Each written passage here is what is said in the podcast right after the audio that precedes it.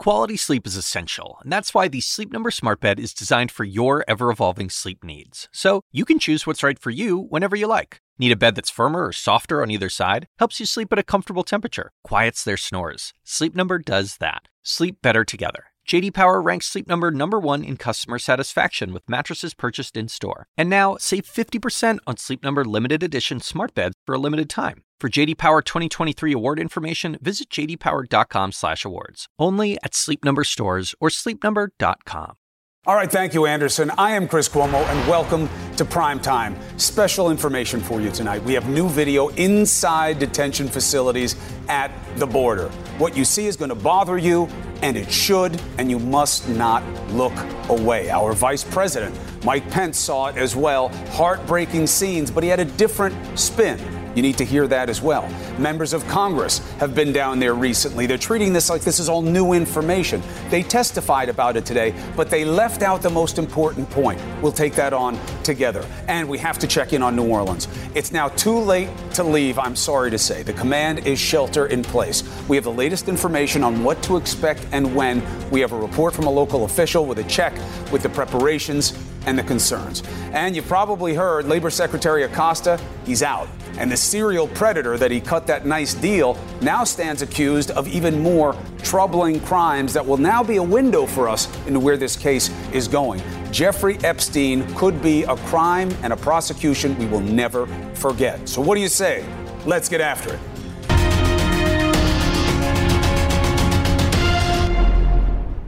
All right, so we now have video from journalists inside the border facilities, specifically this one in McAllen, Texas. I've been there. Close to 400 men sleeping inside. Uh, there are fences around it and these pens where they sleep. Concrete floors, no pillows, no mats. You'll see these things that look like aluminum foil. Maybe you've seen them at local races in your area. There are foil blankets, okay? That's what they have. They can keep you warm, but certainly they're not comforting. The men are packed in. Pam Brown from CNN spoke with some. Listen. So no mats? No? No mats. Do you mind being on camera? Four? What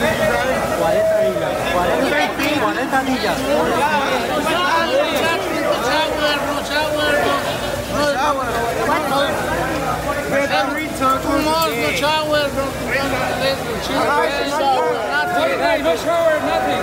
How long? No food, no I'm hungry. That's hard to hear. What is the conversation? Uh, is the, how are the con- conditions where you sleep? The men are saying we don't have any mats, we can't brush our teeth, we can't take showers. It's been a month. Some of them say that we haven't uh, taken showers. Now, officials uh, deny that claim. Uh, they say that these uh, that these complaints are being exaggerated. But let me tell you what's not exaggerated. The conditions suck. Okay, you wouldn't want to spend five minutes in one of these places. You're going to hear a lot of reporters saying the smell, the smell. Listen, it's what hits you first when you go in the facilities. We've been there. It's accurate. There is a stench from the humanity that has been stuffed in these places in the same clothes for weeks in some cases they've had them on. Let me read to you directly from the pool reporter on the trip, Josh Dawsey from the Washington Post. You've seen him on the show here. The stench was horrendous. The cages were so crowded that it would have been impossible for all of the men to lie on the concrete. There were 384 single men in the portal who allegedly crossed the border illegally. There are no mats or pillows. Some of the men were sleeping on concrete. When the men saw the press arrive, they began shouting and wanted to tell us they'd been in there 40 days or longer. The men said they were hungry. They wanted to brush their teeth. It was sweltering hot. Agents were guarding the cages wearing face masks. Water was available outside the fences. Agents said the men could leave those areas and get water if the press wasn't there. Security. Most of the men didn't speak English, looked dirty. They said they'd been there for 40 days or more upon questioning from the pool. Now, CBP, Custom and Border Protection, they say the men are regularly fed. They get hot meals, juice, crackers. They can brush their teeth daily and have regular access to showers. But they do acknowledge that some might not have showered for 10 to 20 days since their shower facility had only recently arrived. Now, CBP says the facility is air conditioned. Reporters say it was sweltering in the facility. It is 99 degrees today in McAllen, Texas, and these facilities were not made to be uh, air conditioned. So, you know, th- this is a losing battle anyway you look about it. Now, we've been telling you about this for months. These conditions are not new. They're being treated like they're new by these the media who got to go there. That's understandable, but by politicians too. These members of Congress, it's their job to go down there, and they should do that. They should go. But to pretend that they never heard of this until now, and that boy, they upset at CBP and DHS. They have been told about the conditions by CBP and DHS for six months. The vice president went there as well. He had a different spin on the situation. Listen. But remember, it was just a few short weeks ago that Congress finally acknowledged the crisis and gave us an additional $4.6 billion in humanitarian aid. Now, we're going to continue to improve, we're going to continue to provide care at the standard the American people expect. But, Pamela, remember, for the last six months, Democrats in Congress said it was a manufactured crisis. And, and, and, and it was all we could do to finally get the Democrats in Congress to agree to give us additional funding to deal with this crisis. Now, listen, I got to be honest about something with you, okay? I have respect for Mike Pence. I've dealt with him in the past. I believe he takes his faith very seriously. I cannot believe, as someone who holds themselves out as a Christian, that he would say that, knowing that you're going to hear it. That this is the first time this has been recognized, and everybody was saying was a manufactured crisis. He knows damn well that this president sold people on a brown menace. That when we looked at those migrant caravans, he'd say, oh, they're all military age, and they're all MS 13, and they're drugged, and they're terrorists, and they're killers, and some, I assume, are good people. That's the quote. He never talked to you about kids and families. Why am I heated up about this? Because look at what we're allowing in our country, and everybody is lying to you. This president was told this is what was going to happen.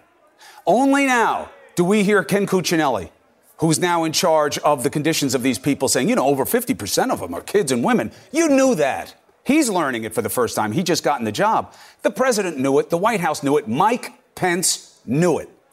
So it was a manufactured crisis because you were trying to scare people to sell your fence. When you knew your fence was a farce, you knew it wouldn't protect against this situation, and you were not in any rush to get ready for these conditions. And you declared a national emergency for a fence, which isn't just unconstitutional, but it is insignificant to dealing with this. Why don't you extend that emergency to this situation and do things? Well, we can't. Well, you couldn't do that either, but you did it anyway. Why? I'll tell you why. You're not going to hear this president talking about these conditions with compassion, have you? You're not going to see him come down there, have you? You're not going to see him with the kids, have you? Why? Because these kids' faces don't sell fear. These faces do.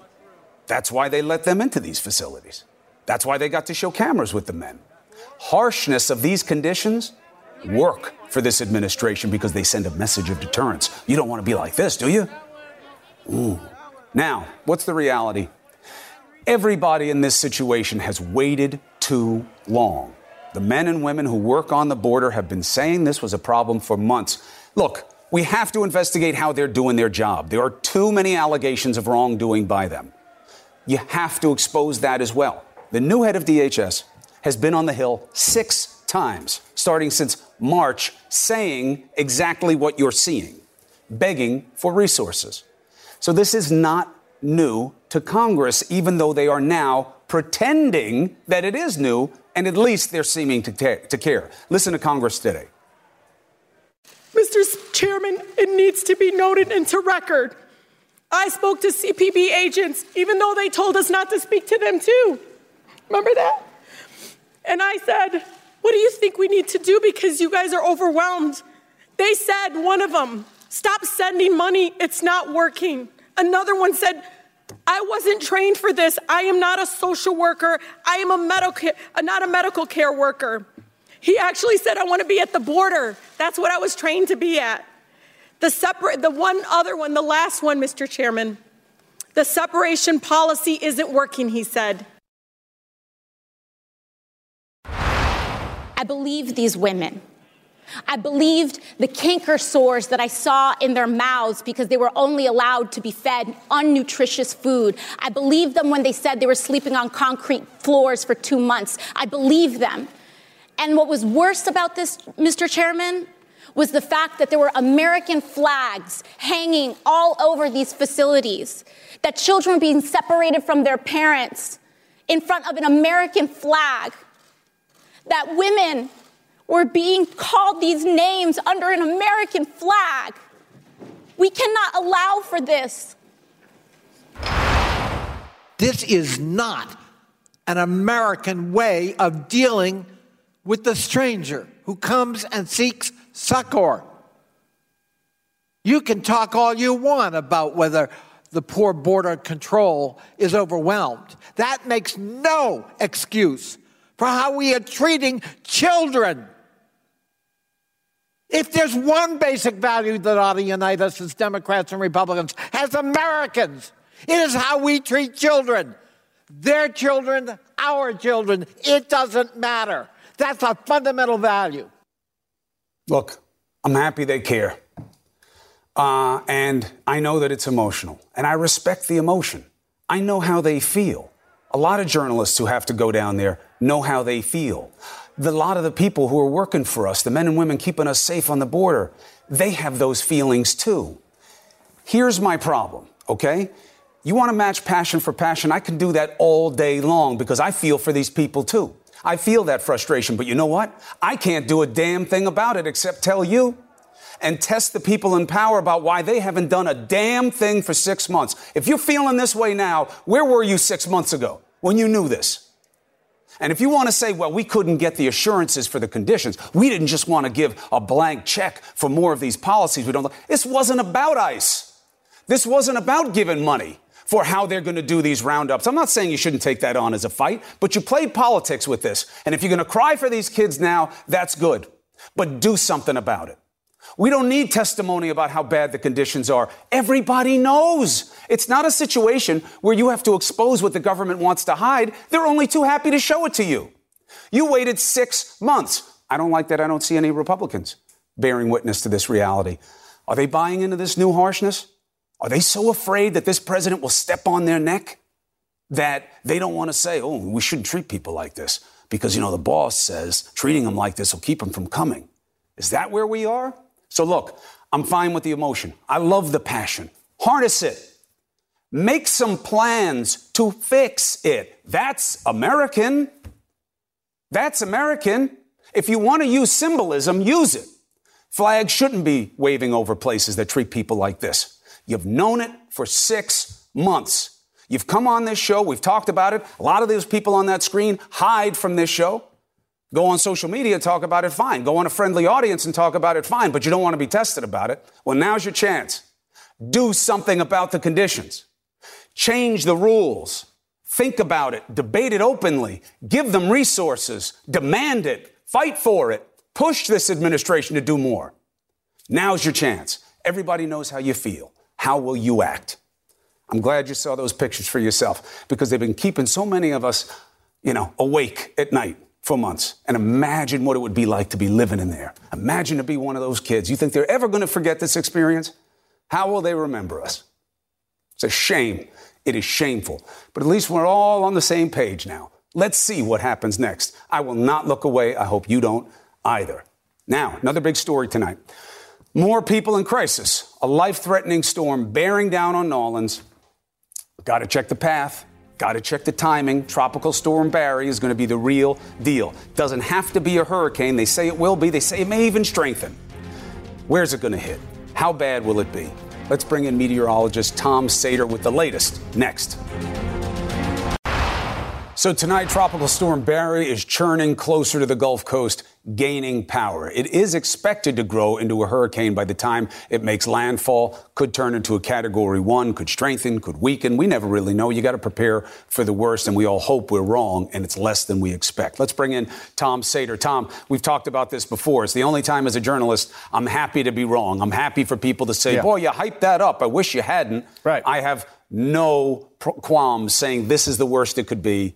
Prepare for it. What do you see? Uh, you know, this is unprecedented, really, Chris, and that's what makes this one unusual. This doesn't have to become a hurricane. That's not what this is about. It's not about the category. Let me remind you, this is three years ago, we had a storm that was unnamed.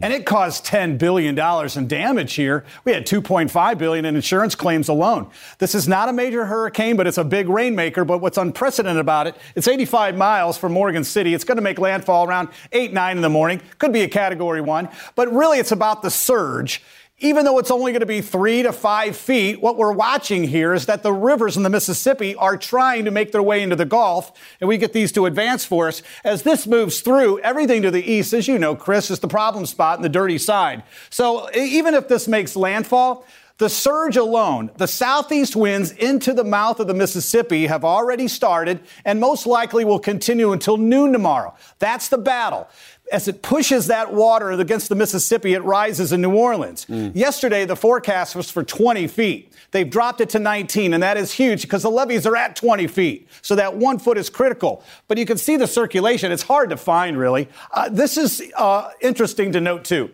Unlike large hurricanes that have that eye, we talk about it's like a fuel line. It feeds on that warm waters. When they move inland, it chokes that fuel line. This one's different. As this makes itself well inland into Louisiana and Mississippi, it's still going to be able to tap into this moisture. Right. We're looking at 90 degree temperatures here. This is unusual. Thank you, climate change. But this is unusual. The Weather Prediction Center out of Washington, D.C., issued a rare three day excessive rain alert. That's right. only been issued two times before, once for Harvey and once for Florence. So, this entire region, I'm getting more concerned now about Mississippi just being inundated. I mean, 10, 20 inches, 25 there's no place in the country that that's can right. handle that kind Let of Let alone rainfall. a place that is set up like a basin. I mean, that's the whole problem is that the Mississippi, the when you're problem. down there, you look up and you see barges going by and they've already gotten soaked. Uh, so there's uh, no saturation point for them. That's why this is so worrisome. Yeah. Tom, let's do this. You get any new information during my watch here, let me know. I'll come back to you. But thank you for keeping people aware. All right? Sure. Uh, we're going to talk to somebody who's a local official about what they're concerned about, what the parameters are, if you're where and how, uh, what you may have to do. Because now you got to hunker down, all right?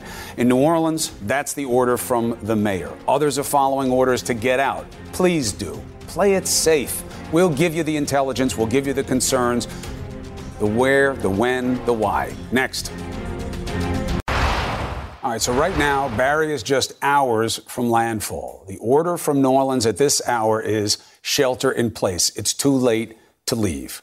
Uh, now, look, you don't have to be uh, feel like, oh my goodness, oh my goodness. You know, if you're living down there, you know this reality, but just be smart about it. A different story a few miles away. Still mandatory evac orders in parts of Plaquemines Parish on the southernmost tip of Louisiana. Uh, the president of that parish is with us tonight, uh, Kirk Lepine. It's good to have you on prime time. I wish it for a different reason, but I'm happy to get the word out. Um, what do you want people to know, sir? Thank you, Chris. Thank you for having us. Um, a little background of Plaquemines Parish, Chris. We're south of New Orleans. Mm. Uh, we're 65 miles long. Uh, we have levees uh, that border the Mississippi River. We also have levees that are what we call back levees that border the marsh. Uh, when this uh, storm or anything occurs, we're always frightened about the back levees. They're smaller than our river levees. But because of this high, uh, unprecedented river that's been here nine months, uh, 270 days that have sat on our river levees, and uh, a predicted of three to five foot storm surge. Uh, we're very concerned about some of the overtoppings of our, our river levee. So that's what's got us um, a little sitting uh, on pins and needles right now. And that water has nowhere to go. I've been down there. I understand your situation. It's almost incorrectable without something really extreme and changing how your population is organized. So, what is the message uh, to the locals? If you're where, do you need to get out? What is the timing? What do you suggest? Uh, Thursday morning at 6 a.m., we issued a, uh, a, mandatory evacuation for what we call the East Bank part of our parish because our parish is separated by the Mississippi River, and from the West Bank part of the river, which we considered Oakville to Venice. Uh, the, the area between Belle Chasse and Oakville is in the 100 uh, year protection so we feel confident uh, of that area. But everyone out of those other areas, we ask them to do uh, have a mandatory evacuation, and we have shelter, and we've asked people to leave and really heed our warning. Uh, what can I do? To help people if they're looking for somewhere to stay, is there a website they should go to? Is there a number they should call? Well, we, we did it for a day and a half, and, and the sheriff and I have been uh, uh, vigilant about trying to make people understand the severity. Some people get complacent sometimes, not looking at the the the strength of the storm, and, Right. but anything can happen, and that's why we want to be uh, uh, proactive. And uh, anything you could do, Chris, uh, we uh, we have a local shelter here in Plaquemines Parish in Belle Chasse, Louisiana, um, and uh, we have asked all of our residents to please evacuate. Is there a number or something I can give people, or you think people know what to do? I think they know what to do, but I, I, I do have a number uh, 504 934 6476. Give it to him again. 504 934 6000. I'm sorry, 6000. See, I that's why I heard that lady in the background giving you the right number. Uh, we'll put it on the screen, and I'll make sure that I tweet it out. Listen, I mean, I've been down there. Sometimes a little bit of information goes a long way. Know this: we'll be paying attention. And whatever you need afterwards, we'll put out the word for people to come together. God bless. I hope it's not needed. I hope we're all worrying more than we have to. But just in case, uh, I know that you're ready, and we'll do what we can to support you. Thank, thank you, Chris. And when this is over, come down to, to, to us and get some, the best fishing in the world. That's what I hear. That's what I hear. I'm always working. I don't get the fish down there, but I'm happy to tell the stories that emerge. Kirk Lepine, the best to you. Be safe and good luck going forward. Thank you. Appreciate that, Chris. Thank you. Absolutely. I'll get that number. We'll put it out. I think it was 504 934 6000. But we'll make sure that we have it right. If you want it, look at me on Twitter at Chris Cuomo. We'll put it there. We're going to continue to monitor the storm. You know, CNN's going to cover it all the way through. But ahead, prosecutors have just offered another reason why Jeffrey Epstein should stay behind bars. He's got a bail hearing coming up at the beginning of next week. But what they say that he did, just as the word started to spread of attention to these new claims for him preying on children, you're going to want to hear it. We have the journalist who says Epstein threatened her. She understands what he's about. She understands what this entire situation might be about going forward. Insight next. Multimillionaire Jeffrey Epstein stands accused tonight of dropping $350,000, arguably to ensure that those close to him keep quiet. That's what prosecutors are saying that the accused child sex predator did by starting to make payments just two days after the Miami Herald published its astonishing investigation back in November. Now, that is on top of a police report saying that Epstein hired investigators to intimidate accusers. One person who knows the ins and outs of this situation and what Mr. Epstein would do to silence people, investigative journalist Vicky Ward. It's good to see you, my friend. Now, Chris. I saw, I saw, I saw your face moving as I was reading that because, yes, prosecutors believe the payments were made around the time the Herald came out, but you say that those payments were not tied to the Herald; they were something else. Yes. So uh, the Miami Herald piece came out uh, a week before a very important uh, trial was scheduled in Jeffrey Epstein's life. Um, that trial was had uh, was basically a suit uh, for malicious prosecution that was brought by a lawyer down in Florida who's kind of the unsung hero of this entire narrative, a guy called Bradley Edwards, who had represented many of the victims mentioned in the Miami Herald's piece. He fought for the deal to be and, and, and, and Bradley Edwards is the guy exactly who, who went to court right after Alexander Acosta's uh, outrageous uh, plea deal. Uh, and he's the one who originally uh, got it declared, you know, basically uh, illegal. Um, he then had a malicious prosecution case against Jeffrey Epstein. It was coming to court. He, his team was, was getting every witness they could. And that was, I think, my sources down in Florida say Jeffrey Epstein, most likely these witnesses were probably on his staff, and Jeffrey Epstein would argue that he was just giving them bonuses. Hmm. All right. Well, look, there are always two sides to a story, Yes. at least, but the money becomes relevant. On Yes. Here. And, you know, we've talked a lot about all of these dark theories about well, was there any hedge fund? He never really traded. People can't find back office people. How did he get this money? Was it some kind of scheme overall? Southern District is interested in it as well. Why? Yes, and the SEC. Uh, and again, so what I've heard today is that they are uh, talking to outside consultants because if it can be proved, if they can prove that Jeffrey Epstein's entire fortune is basically fraudulent, uh, and for example, one person claiming that is this guy, Steve Hoffenberg, who says that Jeffrey Epstein never mentioned when he went out to raise money that he had ever worked with him. So that right there, that's a fraud. If the SEC and the Southern District can, can say his entire fortune is a fraud, they have the right to seize it.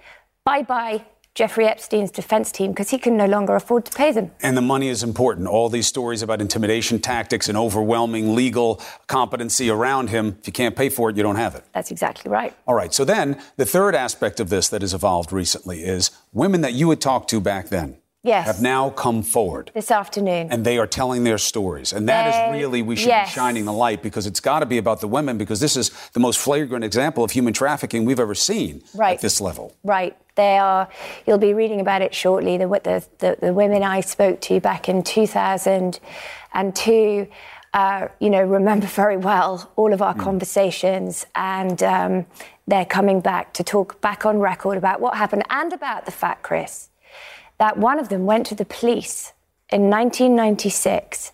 And I followed up with this back in 2002. And the police wouldn't really respond to me and they wouldn't really respond to her. So, this, you know, just think about how long this story has played out. Sure, and it's got a long way to go because Yes. one of the big points of intrigue now, uh, and people have different feelings about it. Why is the Public Corruption Unit in the Southern District doing this? Now, you talk to some investigators, and I know you're doing this uh, Yeah. full time, but they'll say, well, you know, you don't want to draw any specific conclusions from that. It, it could just be an administrative move, but you say no. I You say think that, no. that it's about where this is going. So I've had meetings again today, preliminary meetings.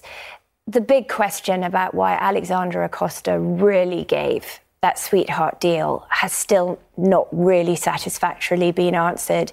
And there is a lot, you know, I've had meetings that suggest that maybe there was bribery of public officials, and this would be back 2008.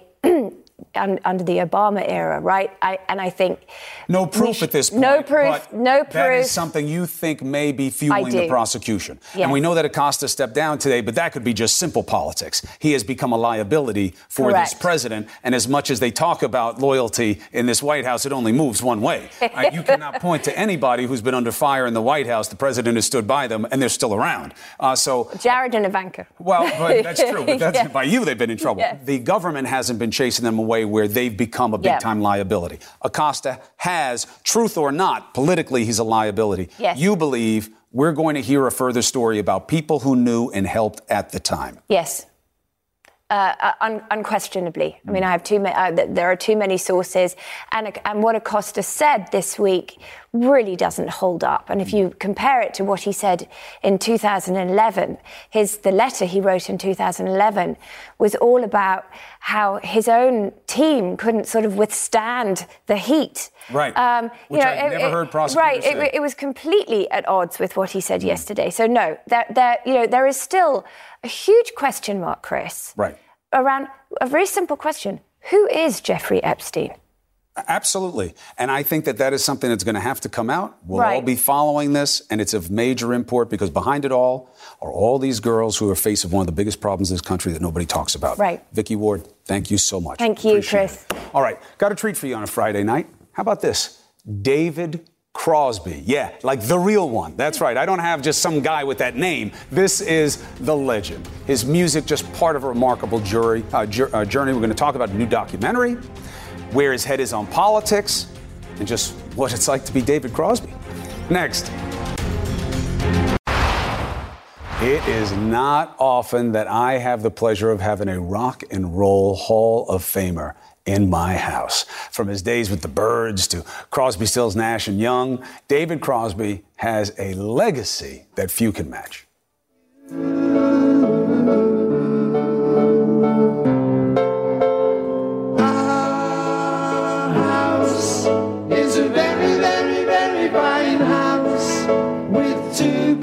Crosby has one of the voices that is very high on the list of people I wish I could sing like when I mangle his songs in my car for so many years.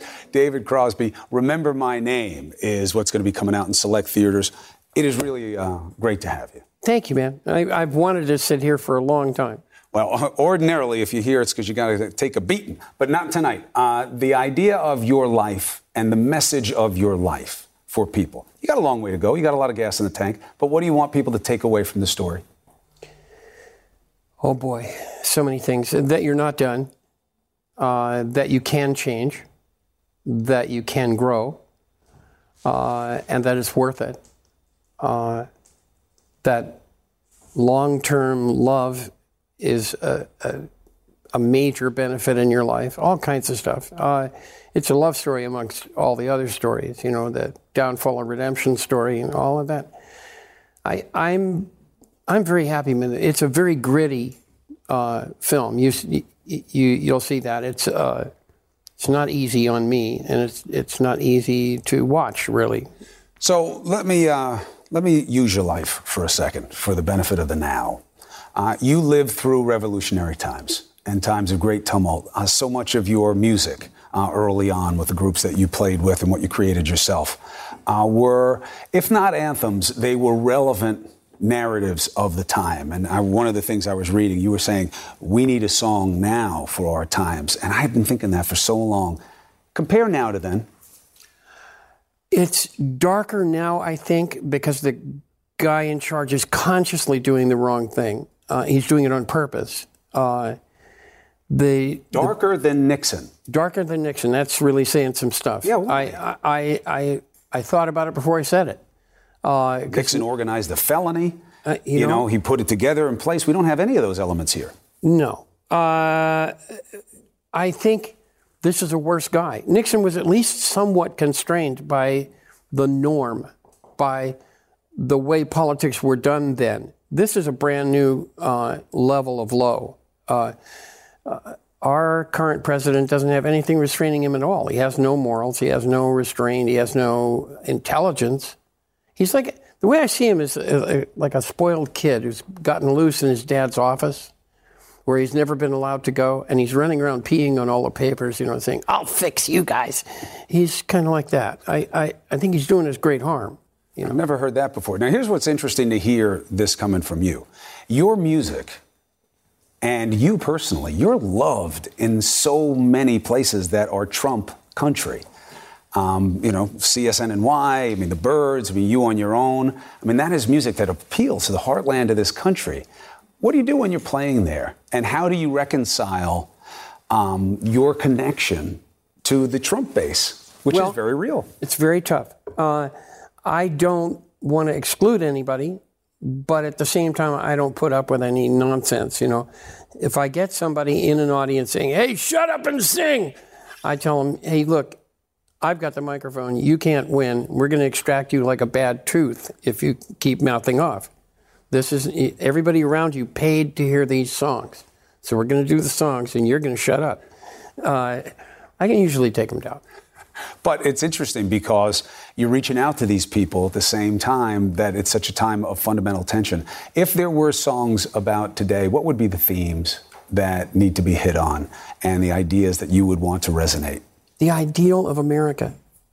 America is an idea. It's not really a, a, a patch of turf. It's an idea.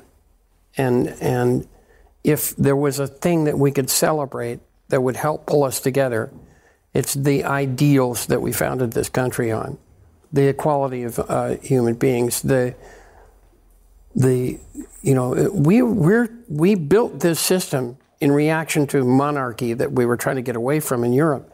And the, the idea of democracy is correct, it's right, it's just been bent by how much money the corporations have got. That's what bent it. They bought our Congress, and that's what's bent. That's what's wrong. It's so interesting that what I hope becomes a metaphor issue in this election, which is what's happening on the border, because I believe it's an assemblage of a lot of things that we have to deal with right now, is that the one thing that this president never hammers in his harshness of how to stop this, stop these people, are the hirers. And it's not just because he's one of them, you know. Uh, you know, God forbid anybody judge him for all the uh, illegal workers that he has. Um, but those are the money interests. Those are the power interests. And he has chosen to go at the little guy, even though he's supposed to be the champion of the little guy. And it's interesting to watch. I was watching your face tonight when we were showing those images and listening to the lawmakers. What do you make of what's happening there? I think it's he's deliberately doing something really awful.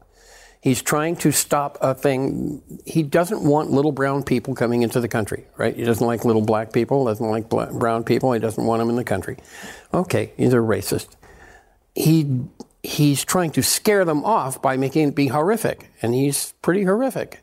Taking your kids away from you, that's pretty horrible. When someone says to you out there on the road, "Law and order, brother," law and order, come the right way, and you don't have to worry about that. I want them to come the right way.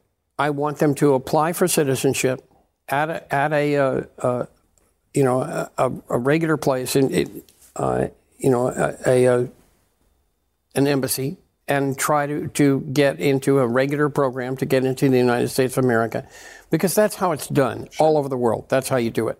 That's what I want. But I think people who come the reason we offered asylum to people is because they were they were fleeing something truly awful. Okay, if somebody shows up at our gate and says, you know, they're shooting my kind of people where I live, can I please have a chance at asylum here? I, I, what kind of country are we going to be? What does it say on the Statue of Liberty? Well, this administration says that's just a poem. Yeah, well, not I'm, a policy. I'm siding with I'm siding with the Statue of Liberty. You're I'm with Emma Lazarus. Yeah, You're I'm with, with the lady with the lamp. Listen, David Crosby, you have given people so much pleasure, and you will continue to do so. And you speak your mind and you follow your heart. Thank you, and man. I look forward uh, to people seeing the story of your life. But more importantly, I look forward to the next five chapters. I will be out there listening to you. I promise. Well, I've, I apologize in advance. David Crosby, thank you, and best of luck to you going forward. You too, man. All right, an important victory today for the heroes of 9 11. Fight's not over. In fact, the most important part of the battle remains. There is one man who holds the key to improving the lives of all those who we swore to never forget, and then we forgot. A closing argument next.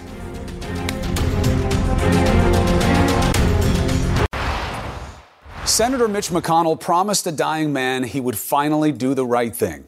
Now we must all come together, left, right, and reasonable, and make sure that the senator puts the 9 11 funding bill on the floor and that he doesn't mess with it. Now, remember this the emotional plea from Detective Luis Alvarez. I'm going to make sure that you never forget to take care of the 9 11 responders. Now, when Luis got too sick to travel, he sent his team back to Capitol Hill with a gift for Senator McConnell. In exchange, they got a promise. Mitch McConnell made a commitment to the 9 11 community and my team leaders that he's going to help us get a piece of legislation that was, that's going to be passed in the House in July for an August vote in the Senate. We're satisfied. Are we happy? No. We're go.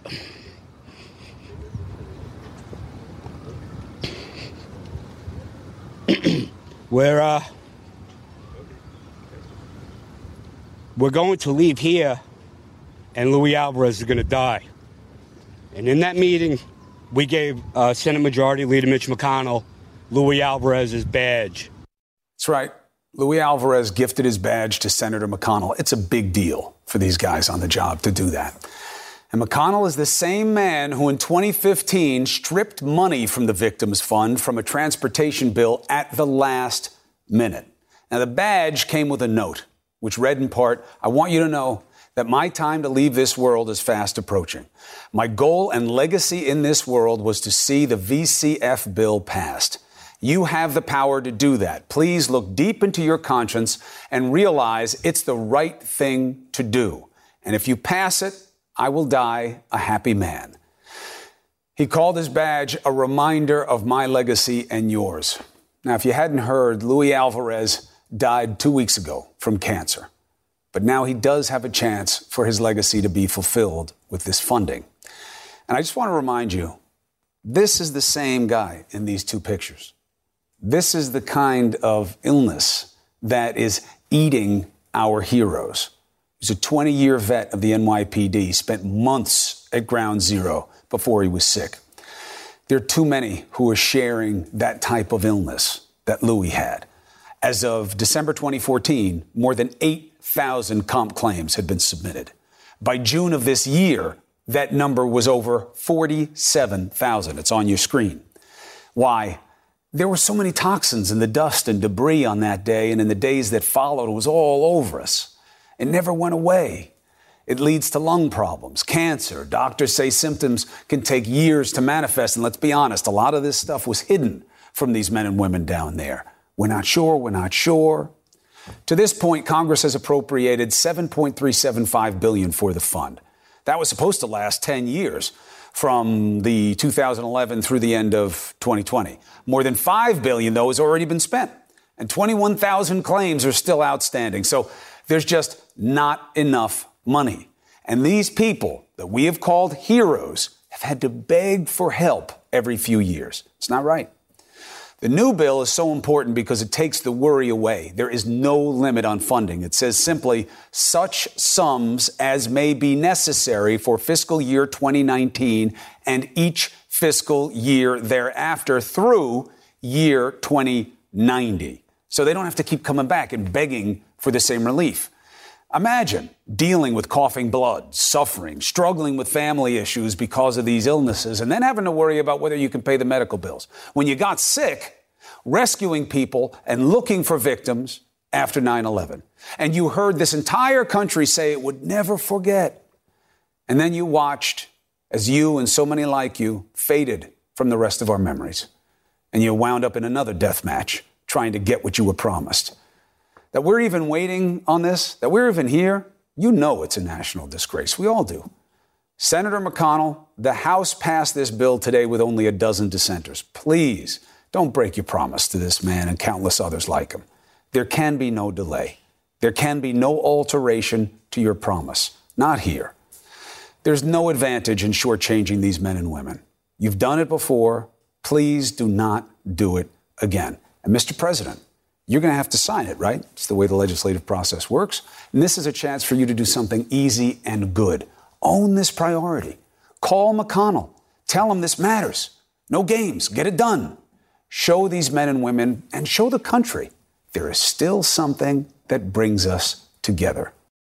Quality sleep is essential, and that's why the Sleep Number Smart Bed is designed for your ever evolving sleep needs. So you can choose what's right for you whenever you like. Need a bed that's firmer or softer on either side? Helps you sleep at a comfortable temperature, quiets their snores. Sleep Number does that. Sleep better together. JD Power ranks Sleep Number number 1 in customer satisfaction with mattresses purchased in-store. And now, save 50% on Sleep Number limited edition smart beds for a limited time. For JD Power 2023 award information, visit jdpower.com/awards. Only at Sleep Number stores or sleepnumber.com.